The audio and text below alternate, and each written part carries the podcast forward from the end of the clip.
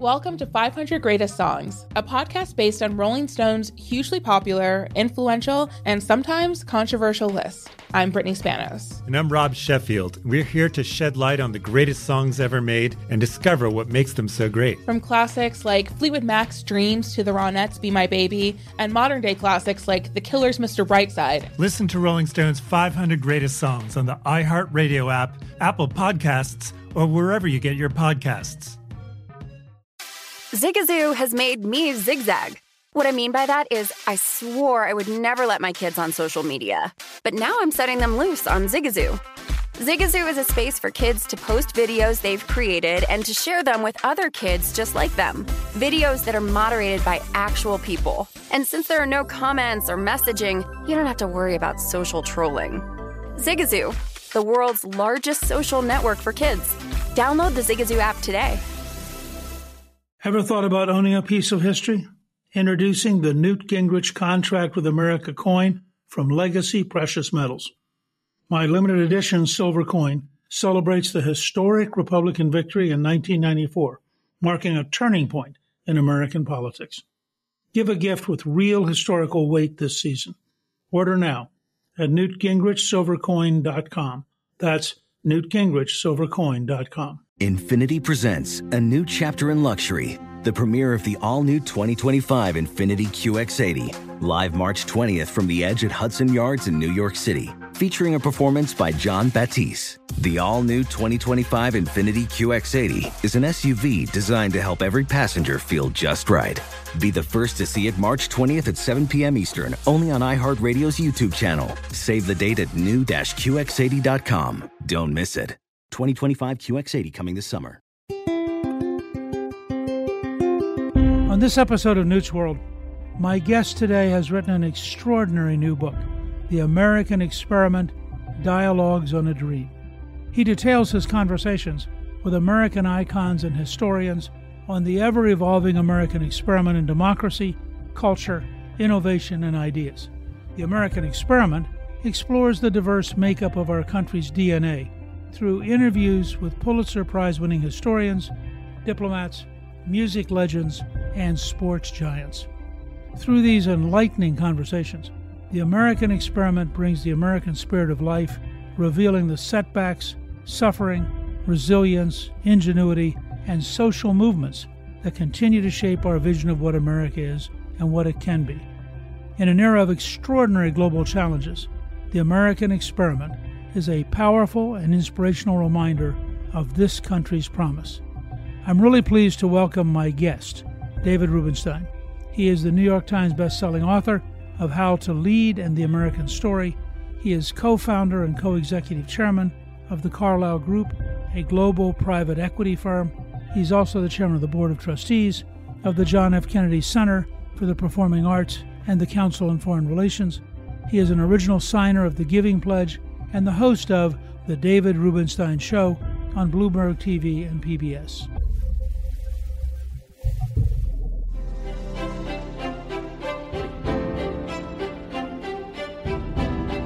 I'm really pleased, David, that you take the time to chat about your new book. But before that, because I think this shapes a lot of what you do, would you share with our listeners your personal story of growing up in Baltimore as an only child? I understand your dad was a U S Postal Service worker, and your mom was a homemaker.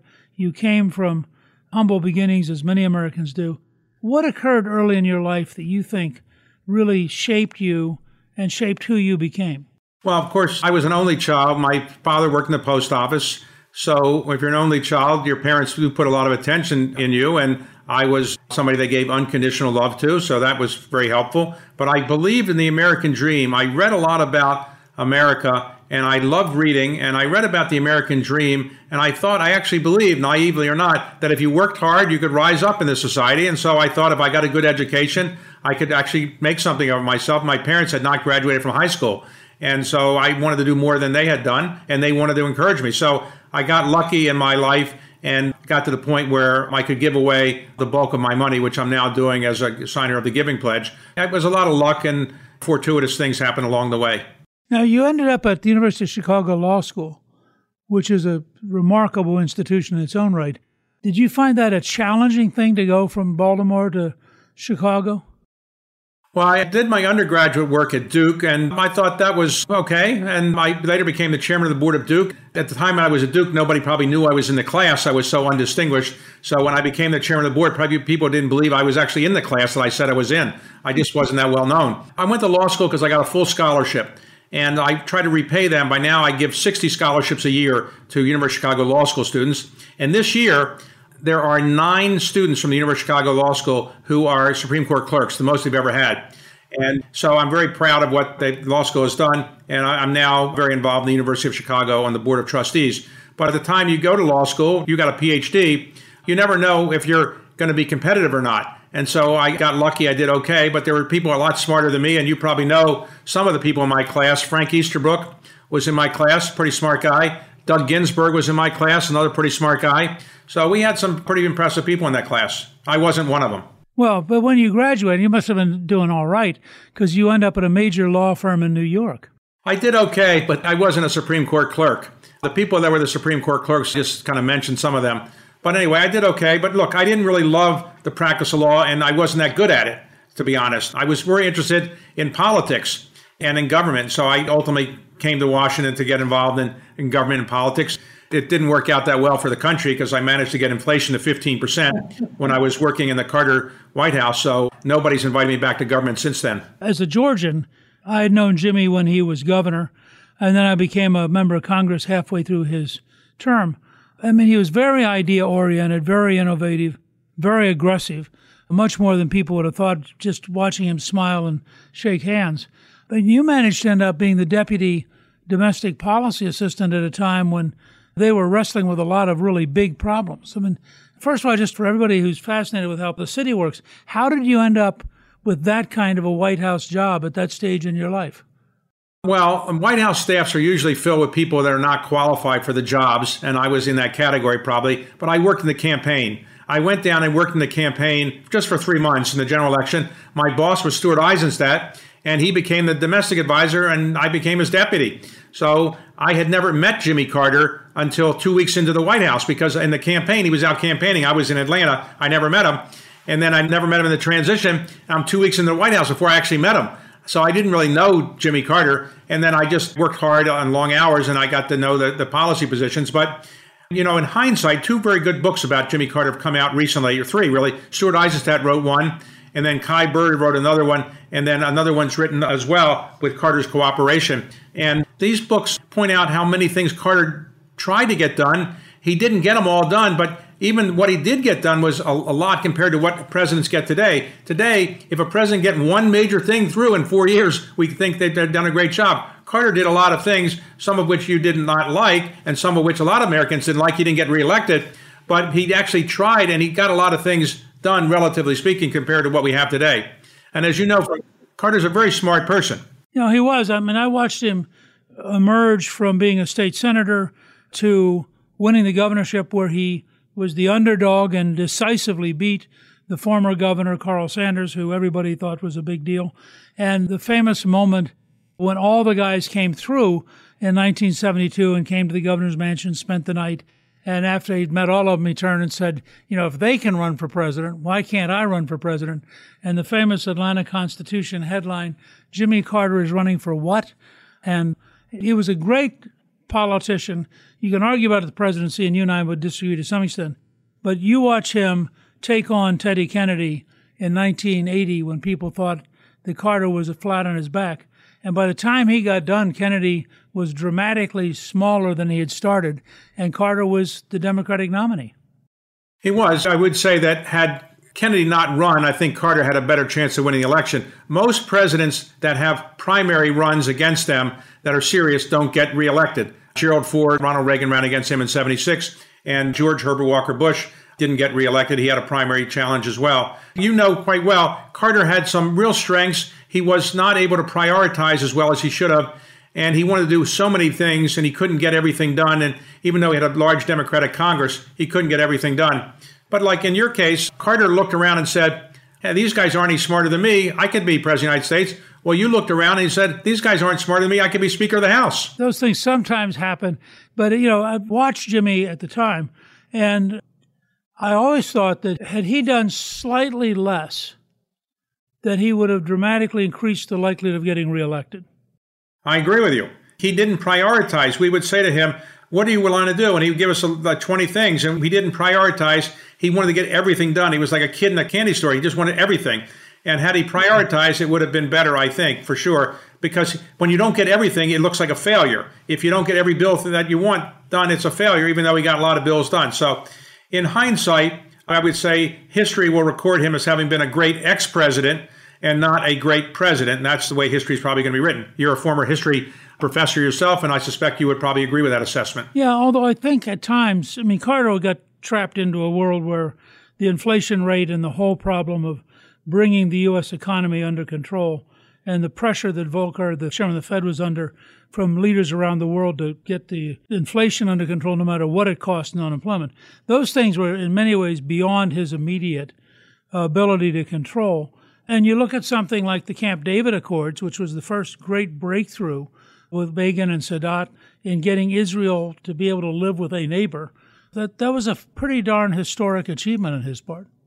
It was a singular feat of negotiation. We haven't seen the likes of that really for quite some time, but it didn't help him politically. The Jewish community really, really did not like Jimmy Carter. And as you probably know, in Georgia, when his grandson ran for governor, he was hurt by the fact that he was Jimmy Carter's grandson because the Jewish community really still does not like Jimmy Carter. It's one of those things, as you pointed out, you know, every politician has strengths and weaknesses, and sometimes the weaknesses stay around longer than the strengths. But now you leave there, you end up in nineteen eighty-seven co-founding the Carlyle Group, which has turned out to be enormously successful, managing something like two hundred sixty billion dollars with twenty-nine offices around the world. I mean, you've gone from studying law, working in a New York law firm, being inside the White House, and now here you are out there, I assume, going around convincing people to invest and to trust Carlyle to do a good job. Wasn't that an enormous leap? It was. In hindsight, I look back and say, what were you thinking? You're crazy. You couldn't have done that. But when we started the firm, it was only going to be five or six people. And then I came up with the idea of basically building a multidisciplined firm, a buyout firm, venture firm, growth capital, real estate, and then globalizing it. And I spent much of thirty years running around the world, raising money and trying to recruit people to do it. So in hindsight, we made a lot of mistakes. We should be bigger than anybody in the world. We had some ideas before Blackstone even had its ideas about some of the things, but we didn't execute as well as I would have liked. On the other hand, we built one of the larger private equity firms, and it's produced a lot of wealth for investors and for me, and I'm in the process of trying to give away most of that now. Yeah, can you explain the Giving Pledge just for a minute? In a way, it's a pretty remarkable thing to be an individual who is wealthy enough to belong to the Giving Pledge, but what was your thinking on it? And you, I mean, you signed it about the time Bill and Melinda Gates founded it. Yes. What it was was Bill and Melinda Gates and Warren Buffett came up with the idea that people that have a billion dollars of net worth or more should give away during their lifetime or upon their death fifty percent of their net worth. And their idea was that people weren't doing a lot in philanthropy. And somebody who's a native of your state, Ted Turner, really deserves a lot of credit for this, because Ted Turner said people aren't giving away enough money. He pledged a billion dollars to the U N at the time when he was wealthier than he turned out later to be, but he honored his commitment. And he kind of chastised a lot of wealthy people like Bill Gates and others for not doing much more in philanthropy. Anyway, the idea came from many people, including Ted Turner, that people should give away more money. And the idea was that we would get people in the United States to do it, and then ultimately around the world. Now there are about two hundred thirty people that have signed. Most of them are in the United States, and most of them have done a lot of good things in philanthropy. What I like to remind people is that philanthropy is derived from an ancient Greek word that means loving humanity. It doesn't mean rich people writing checks. So you can love humanity without being a billionaire. Do something in your own community. Give your time, your energy, your ideas. Your time is the most valuable thing. If you're a billionaire and you have a lot of money to give away, give away your time and energy as well. If you give away money, fine. But do something useful with your money. Don't just let it pile up so you can say how rich you are. Well, in a sense, I guess Andrew Carnegie was one of the early examples. I think he funded twenty-three hundred libraries. That's correct. Just remarkable. Andrew Carnegie wrote that those who die with a lot of money have made a big mistake. Now, he actually died with some money, but it was all given to philanthropic things. He has no heirs who have any money to speak of. Andrew Carnegie was one of the great philanthropists. John D. Rockefeller was as well. But I think while philanthropy is a very important part of American society, In some years, we really weren't doing as much, and I think the Giving Pledge was a kickstart to kind of get people to do more, and not just billionaires, but everybody.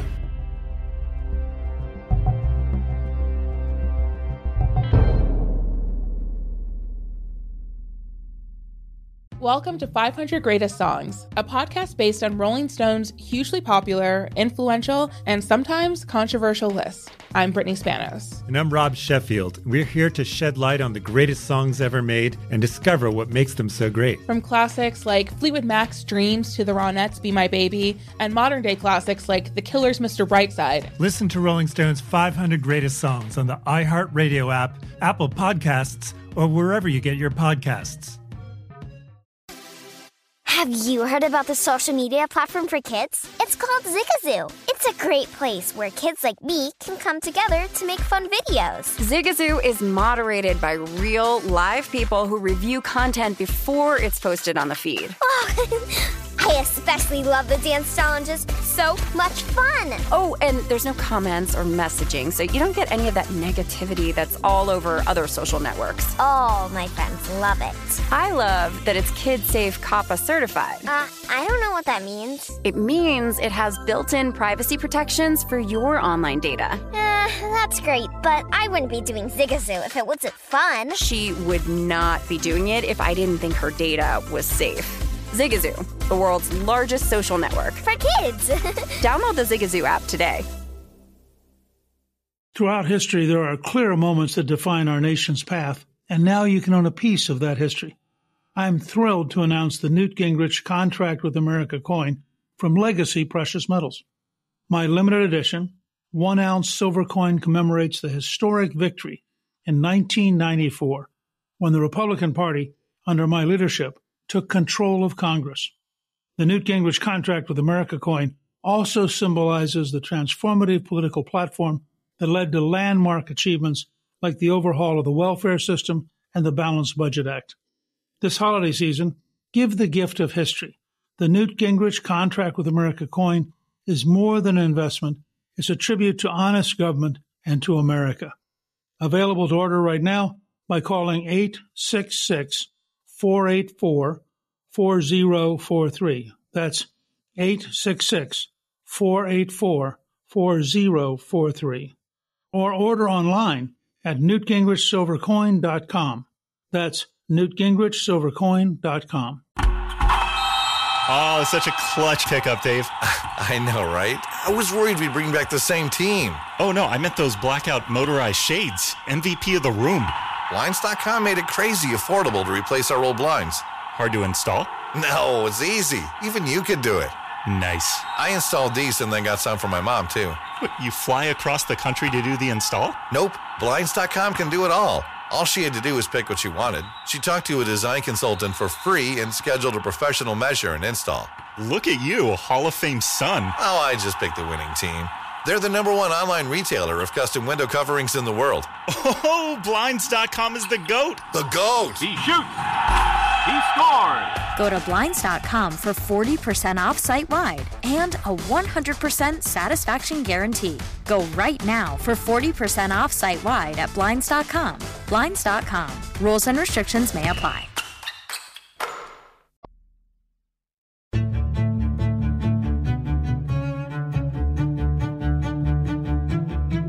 You know, one of the things I find as a once upon a time history teacher, I find fascinating about your career is you ended up being a collector of some really remarkable things. A very rare copy of the Magna Carta, the Declaration of Independence, the Constitution, the Bill of Rights, the Emancipation Proclamation, the thirteenth Amendment, the first map of the United States, and the first book printed in the United States.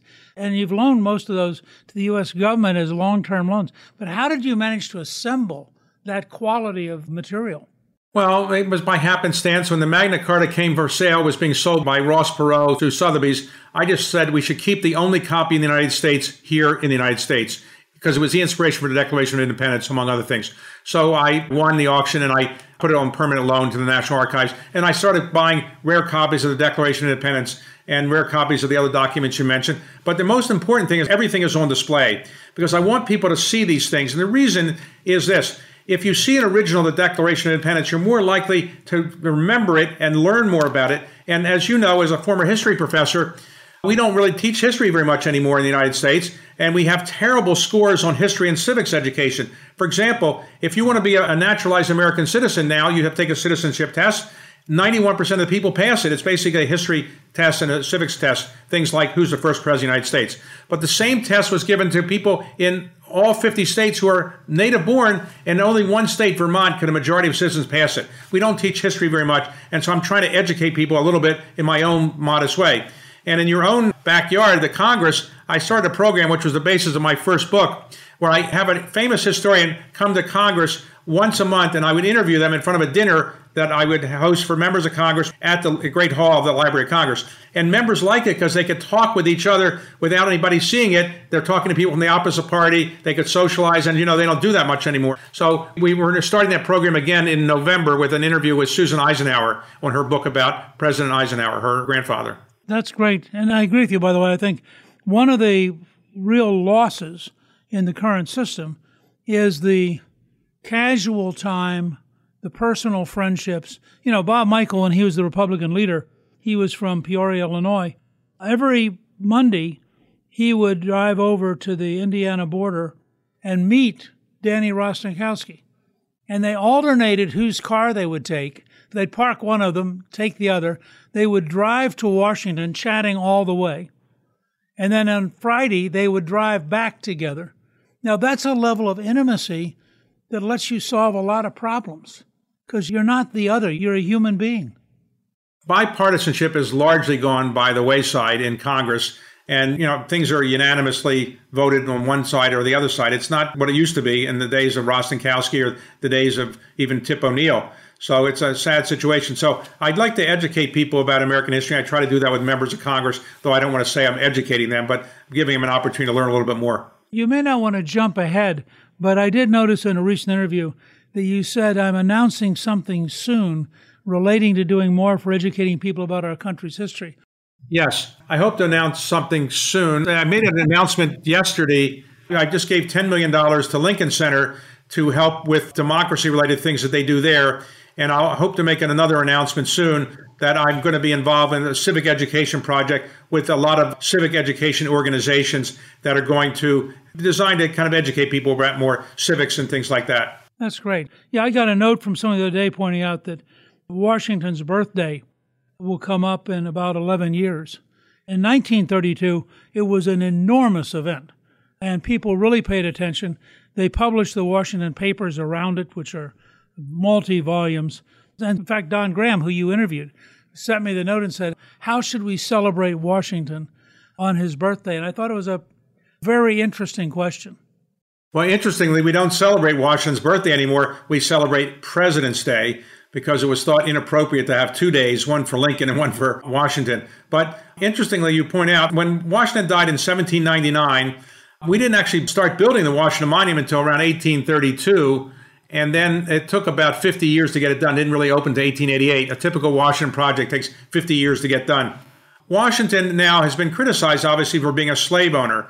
And my own point in these kind of things is we have to take the good with the bad and understand what happened with these people. But we can't denigrate Washington and say all the good things he did is to go away and we shouldn't honor him because he was a slave owner. Many people were slave owners in those days, unfortunately. That's true. The question becomes, in part, do you erase history or do you try to learn from it? And I think that that's an argument we need to have more of today. Right. For example, I am working on a P B S series on history, and I'm going to go down this weekend to film something at Stone Mountain. So what do you do about Stone Mountain, where Confederate characters are carved in the historic piece of granite? And I don't really know what the best answer is. I think you shouldn't destroy something like that. You should educate people about why people did what they did at Stone Mountain, but not completely destroy it, in my view. I recently did a podcast with Alan Gelzo, who has a brand new book out on Robert E. Lee.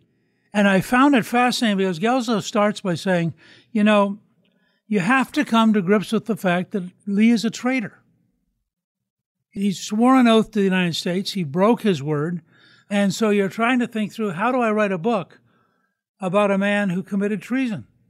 That was such an interesting angle of thinking about Lee compared to most of the hagiographies that were written over the last hundred years. That was fascinating. It's an interesting phenomenon. I put up the money to redo the Custis Lee Mansion at the top of Arlington Cemetery. It's now opened again, and I suggested that we change the name to the Arlington House rather than the Custis Lee Mansion, the official monument of the country to Robert E. Lee. And that Congress hasn't made the change yet. And I think President Trump was upset with me for proposing that. But I do think that we shouldn't get rid of the Custis Lee Mansion. We should just remind people that the good and the bad, that had the slave quarters were built out and so forth. But I don't think we should destroy any knowledge of what happened before. We should just make sure people know the good and the bad. Like in Monticello, when I put up the money to redo Monticello, I said, let's build out the slave quarters so we can know what Thomas Jefferson was. He was a brilliant man in some ways, but he was a slave owner. Well, in fact, when I visited, Cliss and I went down a couple of years ago, and it is, I think, very compelling to have to deal with the total context of somebody like Jefferson or Washington. At the same time, I think that it's very important for people to recognize that every generation has flaws, and the current generation eagerly running around judging the past will some morning wake up and be mature enough to realize that their own generation has its own set of things that three generations from now people won't understand. Absolutely. I mean, look, even in my lifetime, I was born before Brown v. Board of Education. Even after Brown v. Board, there were schools that were in my hometown of Baltimore that were largely segregated, and there was a lot of racial profiling, and I lived through a lot of that. And, you know, you have to recognize that civilization moves forward. You can't criticize everybody for every sin that existed at the time that they were born and the time that they lived. And then you should just have the good and the bad and, and put these things in context. I'm fascinated with your dedication to trying to understand America in a historic sense. And your most recent book, The American Experiment, first thing I want to commend you for is the range of people that you have in this book. Again, I mean, you're a famous man and a very wealthy man, and you've been probably the number one charitable person in the Washington area. So I think everybody will open their door to you or pick up the phone. But you really reached out. How did you select such a remarkable range of people to have? Because these names are astonishing. Well, I was looking for people that would be able to be both famous in a sense they've done famous things, and they're great Americans, or they write about it, and take us through the span of American history. But obviously, I only have a limited number of space in the book. I did about twenty more interviews for the book. I couldn't fit them in. So when people I interviewed didn't get in, they call me and say, David, how come I'm not in the book? I said, well, it's the publisher's fault. I wanted you in. Look, I do have good access, but you have to treat people well in an interview. If people think I'm going to, you know, do a uh, sixty minutes kind of traditional hit piece on them, they probably won't do the interview. I generally try to be polite and know what I'm talking about, and then try to bring out their knowledge as best I can. Well, I'd have to say, if you have that many additional potential chapters, you may want to talk about the sequel, you know, volume two or something, because it's already available. Well, you've written a lot of more books than me, and you know the publishing world. People like the books to sell, and so you go out and you promote them and do the best you can. If you do a good job, then they'll give you another opportunity. I saw some quote from you the other day saying that depending on how this book does, there may be another book. I learned years ago, and I always say this to young writers, you have to be prepared to spend as much time selling your book as you're going to spend writing it. I agree with you completely. People ask me all the time, do you mind signing my book? I said, wait a second, I spent a year or so writing this book. Why would I mind signing my autograph on your copy? Give me all the copies you want, I'll sign them all. I don't care. I take all the time in the day and to do it. I've signed a lot of books, and I'm happy to do them. I think that's terrific. And some of the people you have here are good friends of mine.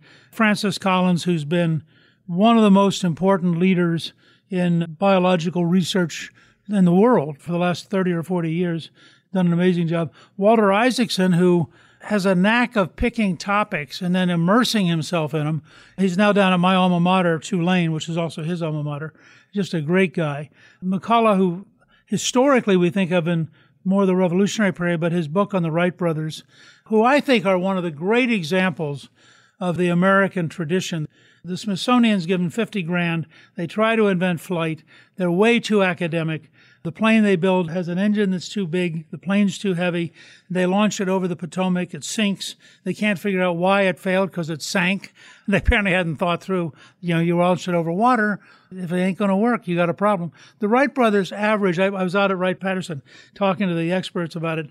The Wright brothers averaged one dollar per flight for five years. The total for them to get in the air took about one thousand dollars. That's all they spent. And even after they successfully flew the first plane, they couldn't convince Americans that they were doing it, so they had to go to France, which is what David McCullough points out, the irony that they have to go to France to show this American invention before people in America really believed it was true. That's right. And then four years later, they fly around the island of Manhattan. Right. And a million people see an airplane for the first time. In my mind, it's one of the great examples of why America is such an unusual country. Remember, these two brothers were very smart, but they didn't go to college. But according to David McCullough, they were able to do this because they read a lot of books. They had trained themselves in the social sciences. Their father had a lot of books, and they read them all the time, even though they couldn't afford to go to college. And so he was saying that the inquiring mind comes about when you study things like history and social sciences. I think that's right. And I also think that if you can convince young people, whatever circumstance you end up in, you can read, you can learn, you can find mentors. There's no reason for anyone to give up if you're an American. I agree. And sadly, though, as much as reading is important to me and to you, fourteen percent of adults in this country are functionally illiterate. It means they can't read past the fourth grade level. And to me, the greatest reason we have income inequality is probably you have so many people that can't read. If you can't read, you are going to probably be in the federal criminal system. If you can't read, you're going to be in the juvenile delinquency system. It's a sad situation. And I think income redistribution is one thing. It's not going to solve the problems. You have to solve the problem of people can't read before you can solve other problems.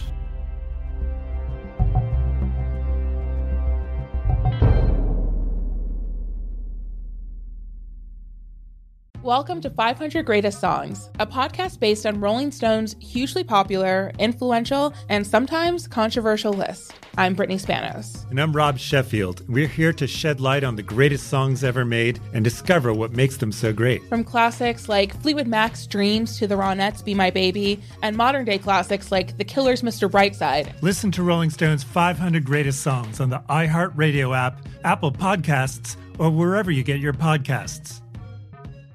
Hey, Sarah, I loved that spring break vlog you posted on Zigazoo. O M G, you watched it? Yeah, it was edited so well. I think you're so talented. Social media interactions are only positive when you use Zigazoo. Zigazoo is the world's largest and safest social media network for kids. Your kids can upload their content and see what their friends are up to. With Zigazoo, they can create videos, enter to win prizes, and try out the latest dances and trends. There's no commenting, no text messaging, and everything is one hundred percent human moderated. Plus, all community members are real, verified kids just like yours. There are no bots, trolls, or A I. Because Zigazoo is about one thing and one thing only, and that is fun. Try out Zigazoo this spring break and let your kids share your vacation blogs and best edits with their friends safely. Download the Zigazoo app today. That's Z I G A Z O O. I've always been a strong believer in the importance of investing wisely. That's why I've personally invested in Legacy Precious Metals. At Legacy Precious Metals, they're not leaving your financial future to chance. They're on a mission to help you secure your financial future post-retirement. In partnership with them, I'm thrilled to announce the launch of the Newt Gingrich Contract with America coin. This limited edition coin is made of one ounce of ninety-nine point nine nine percent fine silver, commemorating the historic moment when, against all odds, we balanced the budget for the last time in U S history. This coin isn't just an investment. It's a piece of our nation's history. And now you can own it. As the holiday season approaches, it's the perfect gift. You can purchase yours today by calling eight six six, four eight four, four oh four three. That's eight six six, four eight four, four oh four three. Or order online at newt gingrich silver coin dot com. That's newt gingrich silver coin dot com. Ready to unlock a world of entertainment? Philips Roku T V has America's favorite T V streaming platform built in, so you can watch live T V, catch every game, discover must-see shows and hit movies, and get all the best streaming apps in one place, like iHeart for all your favorite music, radio, and podcasts. Watch what you want, when you want. Immerse yourself in entertainment with premium four K picture and sound for every budget, with sizes for every room. Find your perfect Philips Roku T V today, online or at your local Walmart and Sam's Club.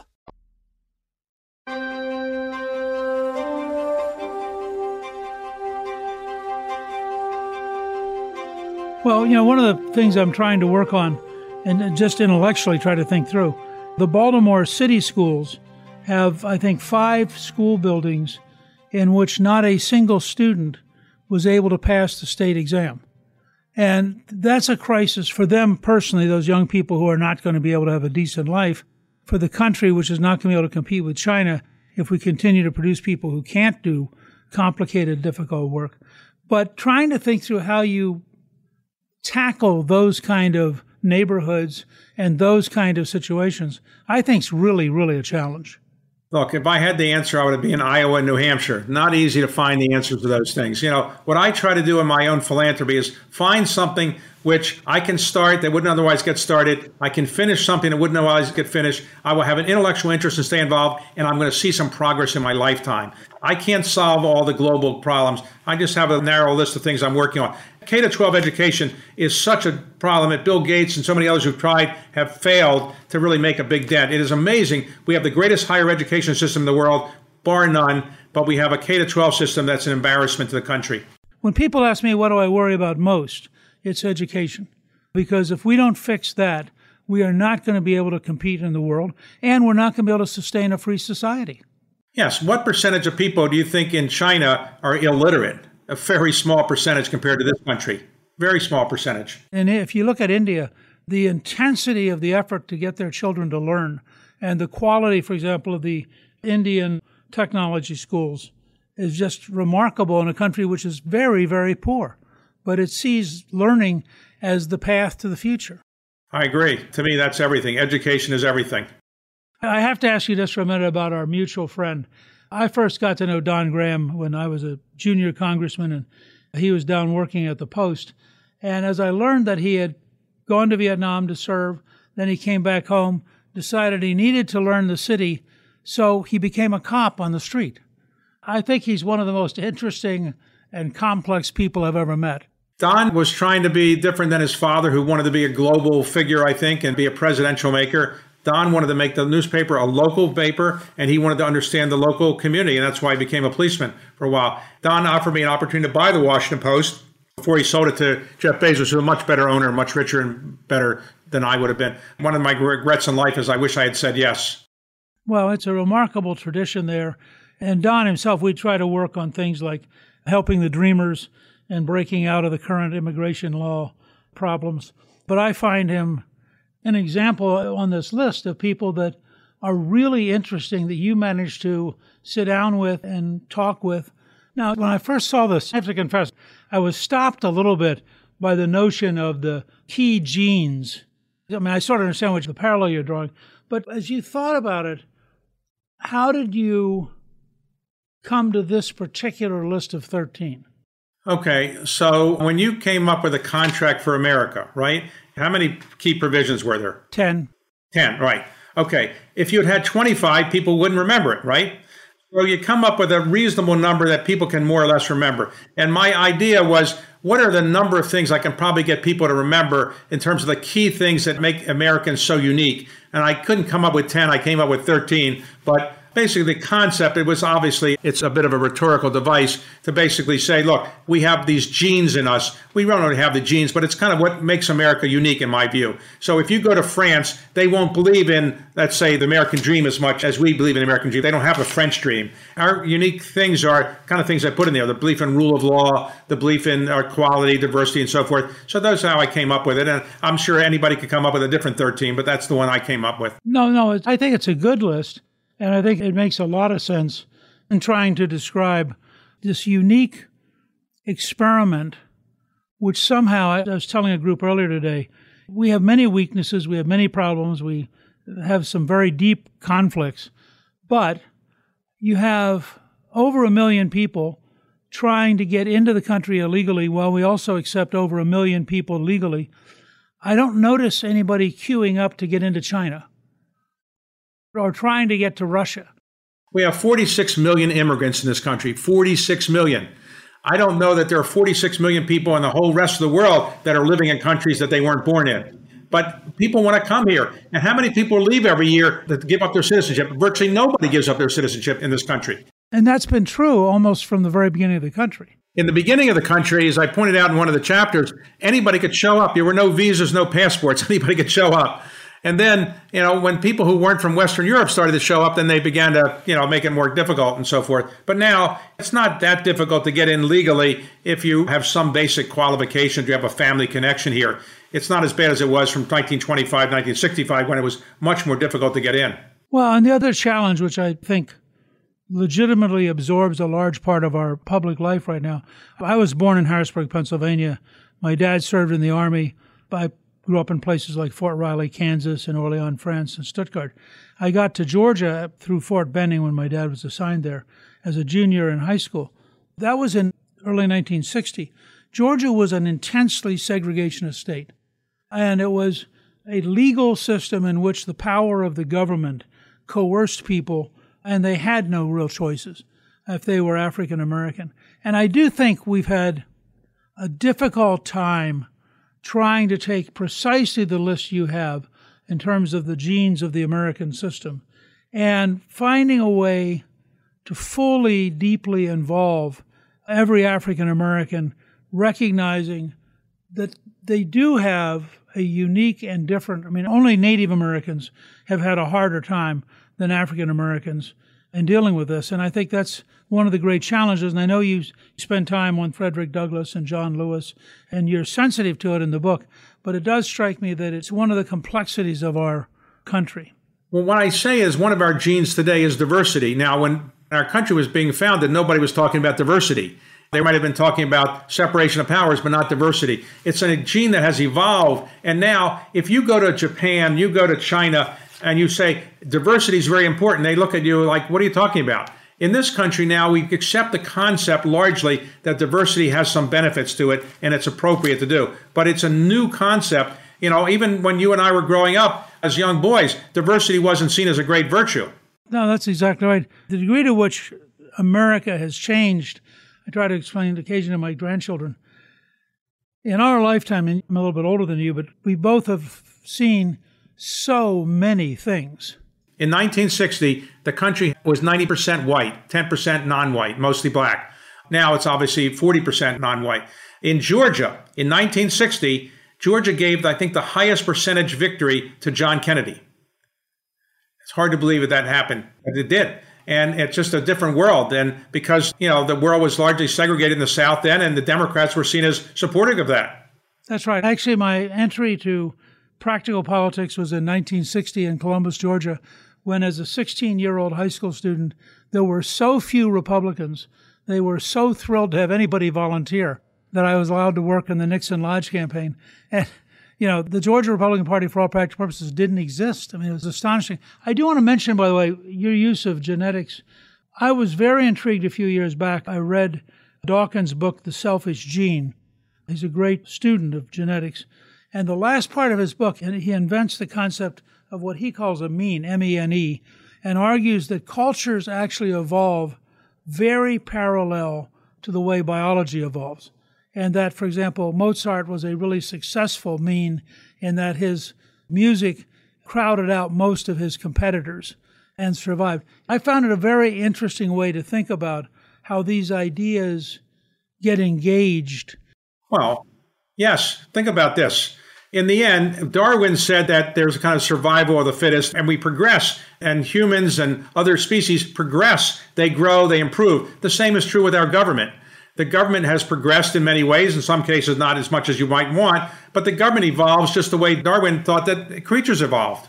Listen, I don't want to get you too deeply involved in partisan politics, but I have to ask you just for a second, since somebody you've known for many years who was a co-C E O of your company is now running for governor at Glenn Youngkin. What was your experience with him like? I mean, obviously it was very profitable. You know, it's a complicated subject for me to talk about only because Terry McAuliffe has been a friend of mine for, you know, twenty-five years. I've known him, and I hired Glenn twenty-five years ago. And so I've known them both. And because the state of Virginia has invested with Carlyle, we have found the best thing to do is to say nothing and not get in trouble. So what is your next question? Uh, that's very good. I think you framed it exactly right. I want to thank you for joining me today. You know, I was told you're a great interviewer and you're a great interview. I know personally, because of things we've done at the Kennedy Center and elsewhere, that your philanthropy is really making a difference. Well, Newt, thank you very much for the time. We are going to have a link to buy your book, The American Experiment, Dialogues and the Dream. It'll be on our show page at newts world dot com. And as a fellow author, I want to do all I can to help make sure you're successful so you can go on to the next book. Thanks a lot.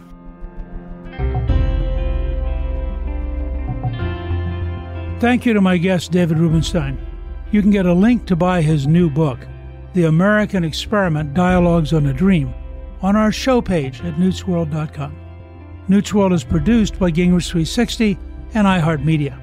Our executive producer is Debbie Myers, our producer is Garnsey Sloan, and our researcher is Rachel Peterson. The artwork for the show was created by Steve Penley. Special thanks to the team at Gingrich three sixty.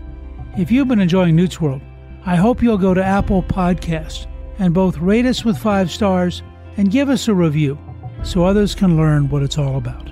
Right now, listeners of Newt's World can sign up for my three free weekly columns at gingrich three sixty dot com slash newsletter. I'm Newt Gingrich. This is Newt's World.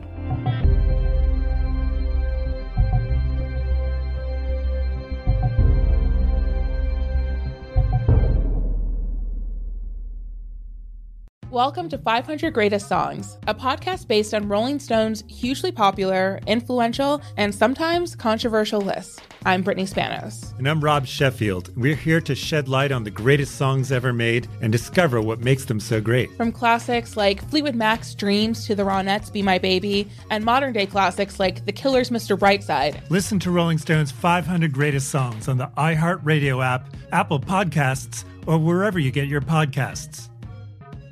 Have you heard about the social media platform for kids? It's called Zigazoo. It's a great place where kids like me can come together to make fun videos. Videos moderated by real people who review content before it's posted to the feed.